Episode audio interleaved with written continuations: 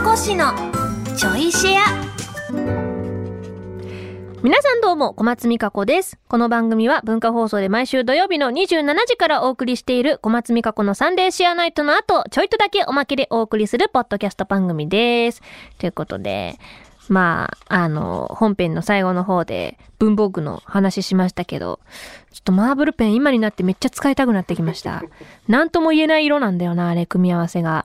ほんとマジでミルキーペン超流行ったから。なんか、今ないよね、あんまり、ああいう。今ってどういうペンが流行ってんだろう。でも最近もうさ、ペン買うとしたら自分の顔に書くペンしかさ、買わないんですよ。化粧品の あの、あの、目のあたりに引くペンとか。筆ペン。目のあたりに引く筆ペンと、目の下に引くピンクのペン。そういう顔に使うペンを今はいっぱい買ってますね。うん。まあまた多分だんだんね、巡ってくるんでしょうね。またいろいろ、なんか化粧とかどうでもよくなってきたら、きっと文字を書く方が楽しくなる時間がまた来るかもしれませんね。さあ、ということで8月最後の週なので、ね8月の期間行ってきた懐かしのアニメ作品、まあ自分が関わってきたね、アニメ作品について振り返るコーナーが最後でございます。さあ、1から4の中で。えー、むしろ何選んでなかったっけ？あ、じゃあ 4! 増えてる増えてるあ、増えてんの？全然 ?1、2、3、4。じゃあ 4!4! 何かな ?4 は、神様のいない日曜日。うわー !2013 年だって。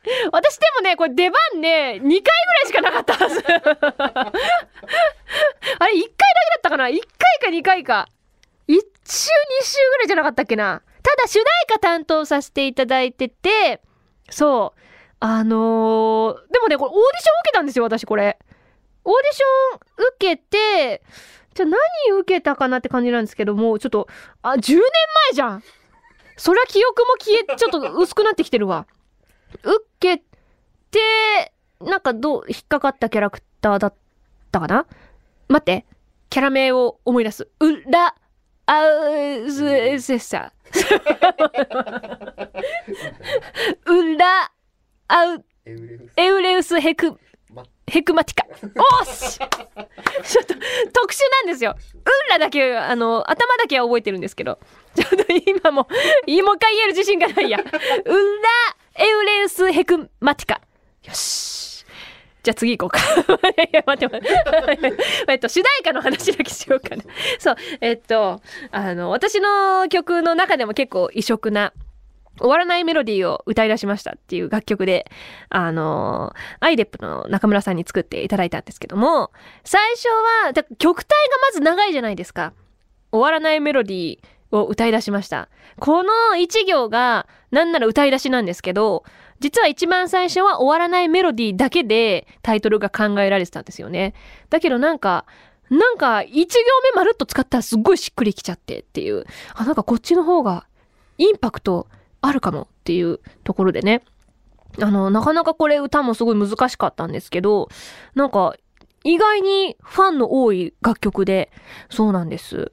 すっごい感動的なね、一曲になるんですけど、あの、ジャケットも確か、ショートカットとロングの両方を使った、あの、ジャケットになってたかな表紙が、あのーショートカットで、ちょっと涙浮かべてる風な感じで、で、あの、MV も両方出てくるんですよ。ちょっと男装バージョンと女装、女装バージョンみたいな。ん？言ってて、ん？で女装？ん？で、その時のジャケットが、まあ、ショートカットでプラスちょっとなんだろう、スーツっぽい服だったのもあって、もしかして昔グレーだったみたいな感じの、あのコラージュ画像が出回り。なんかセンターにいるんですよ、私。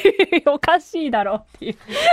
ちょっとそんなこんながあった、えー幻の楽曲ですね。ジャケットで遊ばれるってまあまあないですよ。今後もないと思う、もう。なんか、それでね、しかもグレーの久志さんが反応してくださって、なぜか相互フォローになるっていう出来事がありましたけどもね。いや、不思議な、なんかやっぱり、SNS がめちゃくちゃ盛り上がってるな一番最初の時期だったんじゃないかなって思いますね。うん。まあそんな思いです。もう一個。じゃあもう一個いきましょう。えー、待って、123でしょ ?123、123。いや 3! 何かな ?3 は、あ、桜クエストおーちょっとだいぶちょっと近づいてきた。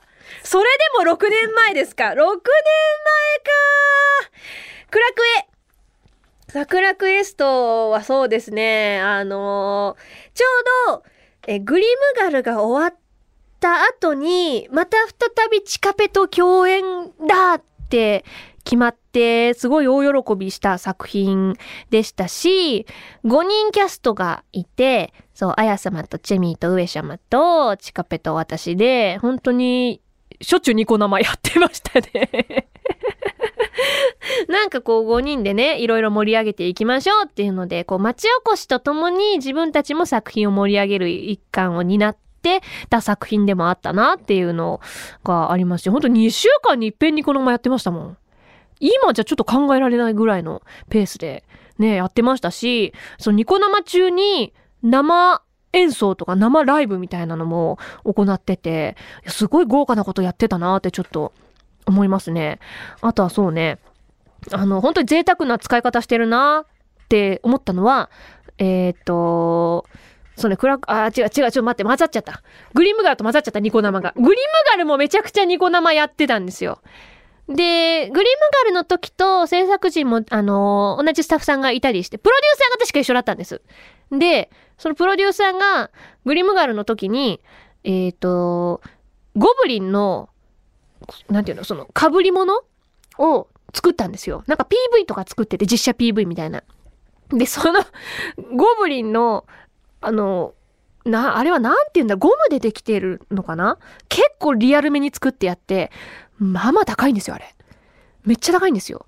で、それと同じようなことをクラクエでも確かやってて、チュパカブラだチュパカブラ作ってたんですよ実写リアルな。あれもまたね、お金かかってましたよ。すごい面白いところにね、もちろんプロモーションとして使っていくものなので、やっぱ一個ね、作品の何か、うん、作品の中の印象的なものと、えー現実世界にリアルなものと何か繋がれるとね、なんかアイコンになるなっていう部分はあったんですけど、それがまさかのチュパカブラだったっていうね。うん。結構すごい印象深い、いろんな意味で印象深い作品でしたし、あとやっぱりね、あのメールも送ってきてくださった方いらっしゃいましたけど、その木を上に行ったりとかっていうね、そう桜の木を、えー上に行ってっていうイベントもあったので、なんかそういう意味で、あ、こういう活動もアニメの延長線上であるんだなっていうのが、すごく印象深い作品でしたね。なんかすごくやっぱり、あの、私も、大学の時に、その町おこしについての授業があったんで、なんかちょっとその時とリンクして、町おこしの課題って本当にいろんなところにあるけど、まあ今もね、ずっと続いてる課題、まあ各地にある課題だとは思うんですけど、なんかそういうのを真面目に取り組んで、どうしていけば、本当にリアルな町おこしを考えつつ、アニメーションの中のお仕事シリーズとしても確立されたものだったなっていうので、なんかまたこういった作品に出会いたいなって本当に今も思いますね。うん。いい話した。めっちゃいい話した。さあ、ということで、や夏限定でやってきました。けども、まあ、この作品の話聞きたいみたいなのもしありましたら、ゆるぼ。ゆるぼしますので、よかったらちょいシアのコーナーでね、皆さんもなんか聞きたい作品の話ありましたら、ぜひぜひ送ってきてください。ということで、このちょいシアもお別れのお時間となりました。改めて、この番組の本放送は、文化放送地上波と超 A&G プラスで毎週土曜27時からです。ラジコでは1週間タイムフリーで聞くこともできますので、ぜひこちらもご利用ください。それではまた次回ちょいとだけこの番組にもお付き合いください。お相手は小松美香子でした。